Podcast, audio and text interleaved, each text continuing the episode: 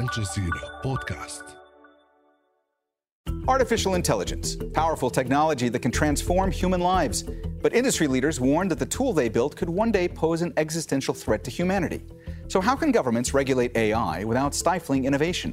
I'm Mohammed Jamjoom, and you're listening to the Inside Story podcast, where we dissect, analyze, and help define major global stories. All right, for more on this, let's bring in our guests. In London, David Krueger, assistant professor in machine learning and computer vision at the University of Cambridge. He helped draft the statement on AI risk. In New York, Sarah Myers West, managing director of the AI Now Institute, which focuses on the social implications of artificial intelligence. And in Los Angeles, Ramesh Srinivasan, professor of media information studies at the University of California and the founder of the research group Digital Cultures Lab. A warm welcome to you all, and thanks so much for joining us today on Inside Story. Uh, David, let me start with you today. A few days back, you, along with tech leaders and scientists, issued a warning about the perils posed by artificial intelligence. Let me go ahead and read that statement in full. It says mitigating the risk of extinction from AI should be a global priority alongside other societal scale risks such as pandemics and nuclear war. So, my question is why was this warning just one sentence, and how difficult was it to get the other signatories on board? Uh, yeah, thanks for asking. So, the main reason I wanted to make just a simple one sentence statement like this, um, there's actually two reasons. One is that in the past, there's been a lot of uh, discussion of AI risks and a growing amount of concern about various risks of AI.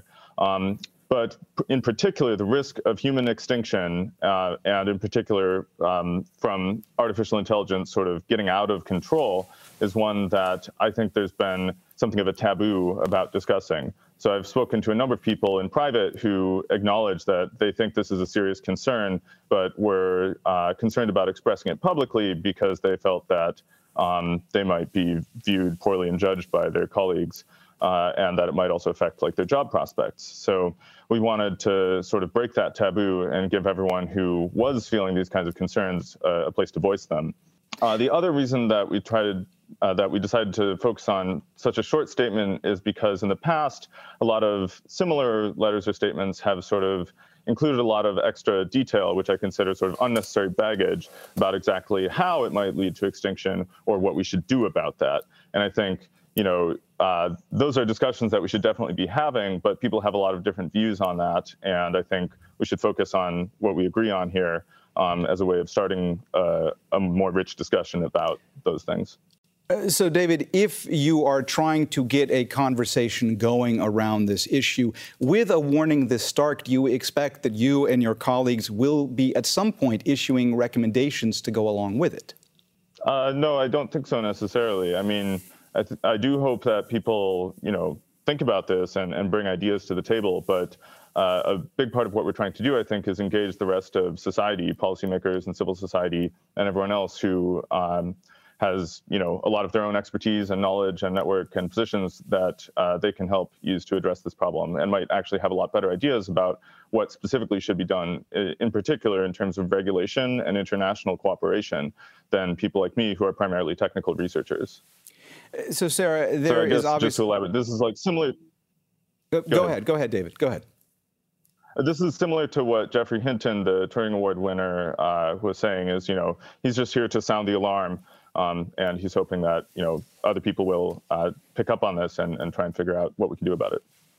So, Sarah, there is obviously a lot of talk right now about the potential existential threats to humanity posed by artificial intelligence. Do you believe that the ways in which these discussions and debates about these concerns are being framed are actually constructive? What I think is is helpful is that you know we're all agreeing on the need for intervention, but I am concerned that the focus on existential threats is going to draw attention and resources towards concerns that are positioned far out in the future as people are being harmed by AI systems in the here and now. AI is already widely in use. It's shaping people's lives, their access to resources, their life chances, whether they're going to receive quality health care, access to financial resources or credit, well paying jobs that impacts their education. And these are the kinds of concerns that we really need to be foregrounding and particularly addressing the ways that AI, as it's widely in use today, is functioning to ramp up patterns of inequality in society while rendering them even harder to see. Uh, Sarah, let me follow up with you. You're talking about specific concerns in the here and now when it comes to AI. I want to ask you specifically about things like racial and gender prejudices. Uh, how much concern is there right now when it comes to AI around those specific issues? We have decades of research already pointing to widespread challenges with um, gender and racial biases in tech broadly, and then specifically within artificial intelligence technologies of many different sorts. So I think that there's um, there is widespread concern and, and you know more than enough evidence to be able to act on. And in the United States, we've already seen some um, some activity uh, by regulators uh, in to this exact effect. You know, the White House issued its executive order on racial equity. Um, the uh, Equal Employment Opportunity um, Commission is focusing on um, racial and gender-based discrimination, as well as um, dis- uh, discrimination against the disability community in the use of algorithmic systems and hiring practices. So this is already a fairly robust debate and one that we need to continue to push forward. Ramesh, governments are now racing to regulate AI, but what are the concrete steps that can be taken in order to ensure that creativity and innovation are not stifled? Yeah, I'm really glad you asked that. And I think if we want to discuss concerns around extinction, I think we should probably discuss what's happening with our climate and the incredible species loss we're seeing all around the planet right now. That's happening right now, and that's imminent. Um, as far as what is actually occurring, I think it's very important to note that the way um, these so-called generative AI models function is they use uh, our personal data. They're trained on human data, and they essentially replicate and identify patterns, and therefore reinforce the sorts of biases and forms of discrimination uh, that were just being spoken about. So I think if we want to really think in a forward looking way, we have to think in a public way and we have to think in a global way.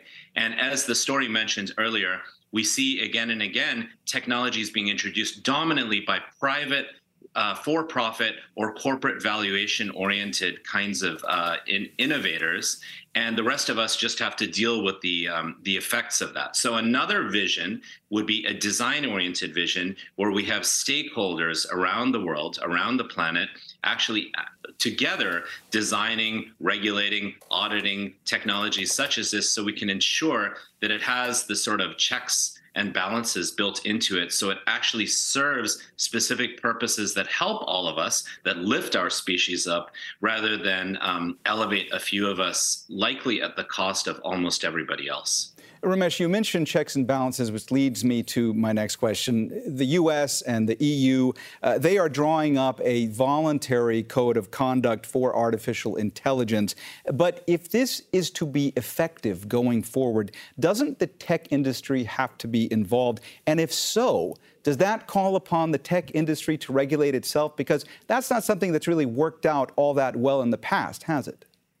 You're absolutely right. It doesn't work out all that well because the technology industry's entire goal is to not necessarily be regulated or to be regulated in a way that supports its own purposes. I think we all remember quite well when the Cambridge Analytica scandal broke out uh, when uh, Mark Zuckerberg said, you know, we'll just build better AI, whatever that means. You know, we'll just make our technologies more efficient or more innovative. I'm paraphrasing there, whatever that means. So when you hear these calls for regulation, I'm not trying to be inherently cynical, but we have to understand that when uh, Sam Altman and OpenAI say, hey, we want regulation, that's a great thing for them because the regulatory apparatus that they would be developing with the state um, if that was to even be collaborative, would be one that would likely suit them and place them in like a top dog position. Certainly, there's no, there's, uh, we should absolutely not take any bait that the tech industry or the the sort of generative AI industry, which is a small set of players, actually, it's some sort of oligopoly, I could say, um, would regulate itself. We should not fall to that bait. There are plenty of scholars out there, including my two colleagues here on this show, who know plenty about AI and can actually, uh, if we actually had fiat power or some teeth, in in our advice could actually push certain types of regulations that would actually be more innovative because the benefits of these technologies could benefit all of us and benefit our planet. Sarah, I saw you nodding along to a lot of what Ramesh was saying there. It looked like you wanted to jump in, so go ahead. Yeah, I, I, wanted to underscore what Ramesh said, both about the value of having a conversation that really foregrounds the public, as well as the environmental harms of generative AI systems. I think one thing that's really key to remember is that there's nothing about the future of artificial intelligence that is inevitable. And we have a number of examples to point to where public involvement or public push pushback has effectively shaped the trajectory of AI the one that, that sort of struck me as Ramesh was talking was in the Netherlands, um, you know, local communities were upset about the environmental impact of the construction of data centers that were drawing on their local groundwater supplies, um, both reducing the amount of clean water and polluting the water. Um, and as a result, um, the Netherlands instituted a temporary pause on the construction of data centers for hyperscalers, the kinds of companies that are building generative AI. So I think it's really important to remember that that kind of pushback is very effective in shaping um, the way that this technology works and to ensure that it's accountable and responsive to the public interest.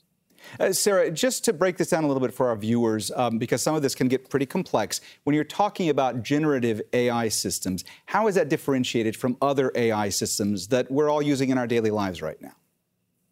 It's a great question. And I think it's important to always sort of ground discussions about AI in their material reality. AI as a field has been around for over 70 years, almost 80 years, and it's meant very different things over the course of that history. What we're talking about with AI in the present day is a set of data centric technologies that rely on massive um, uh, pools of data, look for patterns within them, and they run on uh, large scale computational power. And these are resources that only the largest tech companies um, really have access to.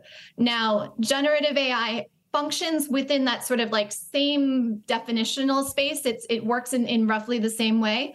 Um, but instead of looking for patterns within text to say recommend a, a decision, um, it's uh, using those patterns to replicate patterns of human speech or to generate images um, that look similar to other images within the data set. So same same basic principle, mm. only it's about the creation of of text that you know again mimics the way that we talk. It doesn't have the deeper contextual understanding.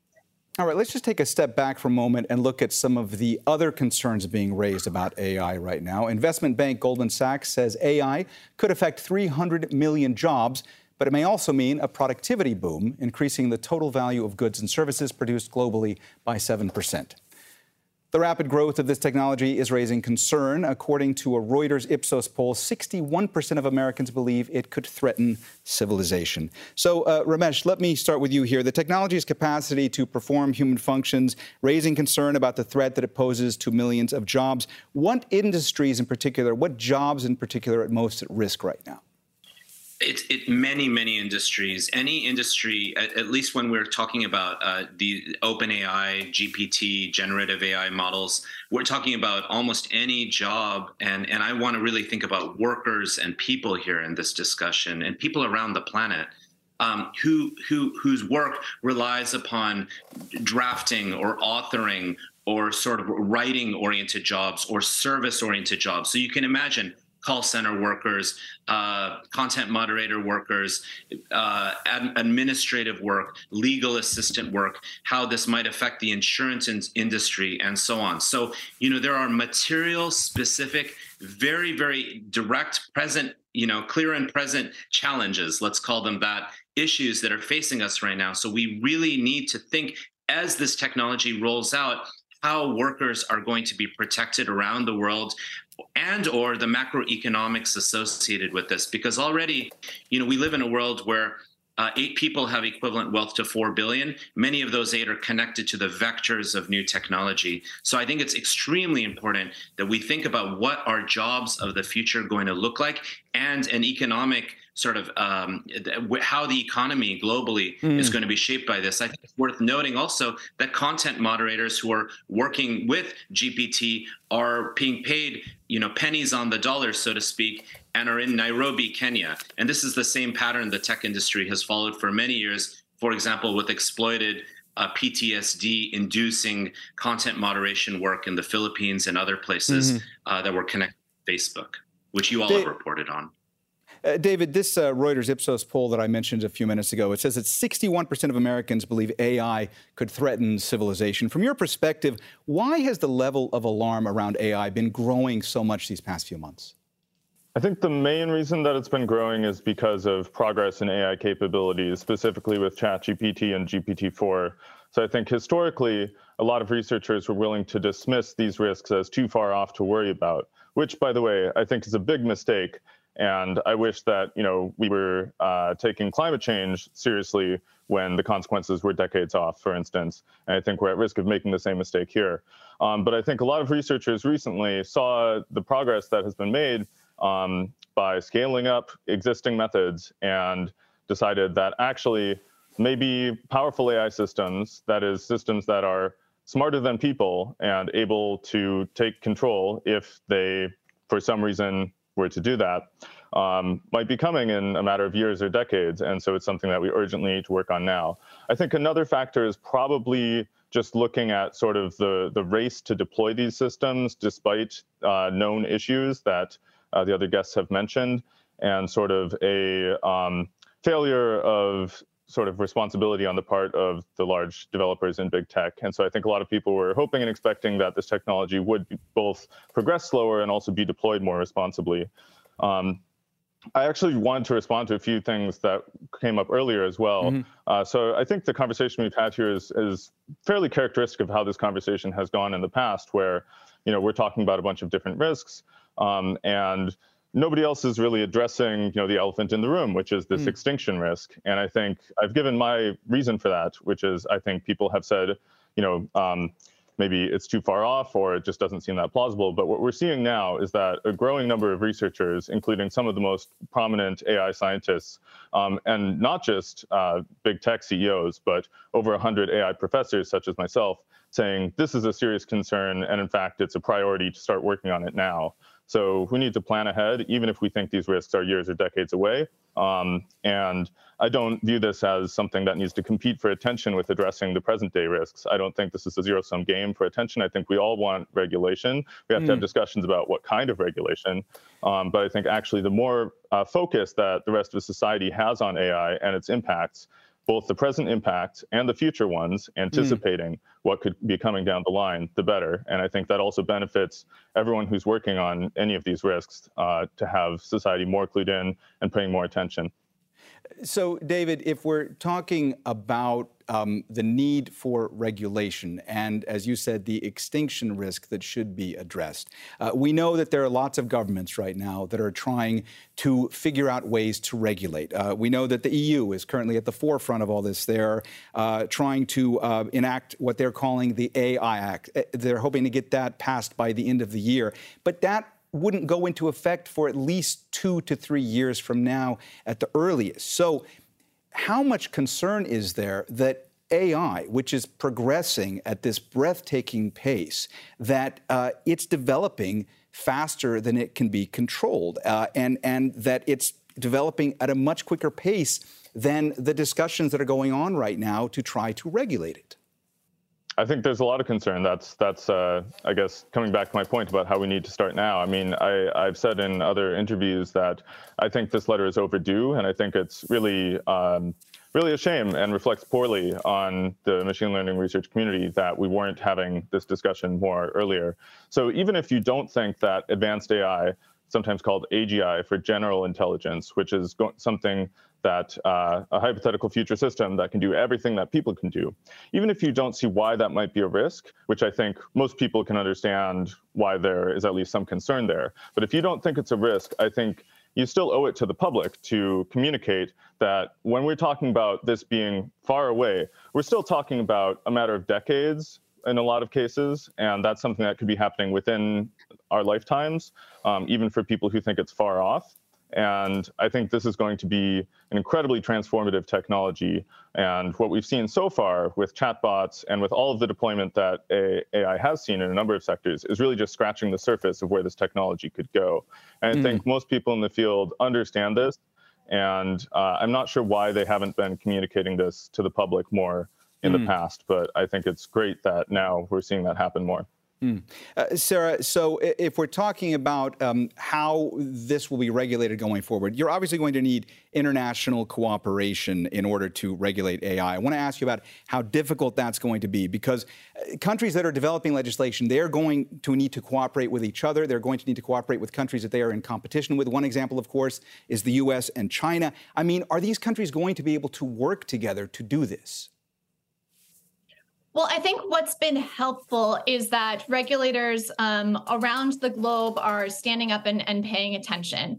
Um, and also that they've recognized that you know, seeing greater accountability within the tech industry is in the national interest. There's been a rise in attention to um, industrial policy for the, the tech industry um, and putting um, accountability at, at the center. Now, there's ongoing dialogues between regulators um, that have been happening for, for quite some time around tech-related issues. We are seeing different um, different rulings um, take place. Uh, Microsoft Activision being one one case in point where the EU came down differently from from the UK. Um, but I think what's what's important is that there's you know a global consensus um, that regulation of the tech industry is in the broad public interest, mm. um, and you know ongoing dialogues that are uh, facilitating that kind of, of conversation to move forward. Ramesh, it looked to me in the last couple of minutes like you wanted to jump in, so please go ahead. Yeah, I mean, I just think two major issues. First of all, I just want to be very clear that these systems, when I when I speak of these systems, I mean OpenAI and other sort of generative AI systems, are not intelligent in the way humans are, despite the fact that they can mimic human intelligence and and in cases sort of fool us to think that they are intelligent. They're not creative. They're not necessarily associated with meaning making, which is and those two questions I think are very, very important to think about today. I think the other issue I want to mention is when we talk about sort of extinction in relation to these technologies, I think it's very, very important we actually look at the scenarios by which those concerns are actually really valid. Um, otherwise, if we focus on a sort of alarmist frame rather than looking at the specific ways in which these technologies are threatening aspects of our lives around this planet, um, we actually block our ability to actually take the type of aggressive action that's needed right now. So I think we're all on the same page that action is needed now. The mm. question is is what are the harms and risks and what are the ways in which we can innovate forward so that not only the industry is advancing but actually all of our lives are advancing mm. as well in relation to these technologies. David, we have less than a minute, but I know you wanted to get a point in there, so please go ahead. Yeah, yeah. Well, so first of all, I think if anyone wants to claim these systems are not creative, I just encourage listeners to go out and play with them themselves. You can get them to generate all sorts of interesting things. So I think they certainly show some form of creativity. I don't know if there's some mystical notion of creativity or meaning making uh, besides that that they're well, lacking, they but I don't think behavior. that they require anything like that to pose a risk. Uh, and second of all, I guess this point about focusing on concrete risks, you know, the problem is that we're talking about risks that are coming years down the line that we want to start preparing for now. And I mm. don't have a crystal ball, so I can't say exactly what form it's going to take. But I think we do have to worry that AI systems are going to get smarter than people, mm. and that's going to mean that we're going to lose our ability to control them, and that's going to mean that we might go extinct. So, what do we do about that now? Well, I think mm. we should maybe be less focused on innovating and more focused on what can we do to control the development of more powerful AI systems, and how can we use mm-hmm. the systems and uh, capabilities we already have for socially mm-hmm. beneficial things instead of just racing to make AI smarter and smarter, mm. which a lot of the field is still focused on doing. All right, we have run out of time, so we're going to have to leave the conversation there. Thanks so much to all of our guests David Krueger, Sarah Myers West, and Ramesh Srinivasan. This episode was produced by Priyanka Gupta, Abdurrahman Chelik, Abla Kla, and Gemma Harris. Studio sound was by Eli Alhani. The program was edited by Anirban Sarkar, Lynn Nguyen, and Joe DeFrias. Be sure to subscribe to the Inside Story podcast to catch every episode. Thank you for listening. Tune in on Friday for our next edition. This week on The Take, how far did Tina Turner's global success extend beyond the U.S.? That's The Take by Al Jazeera. Find it wherever you get your podcasts.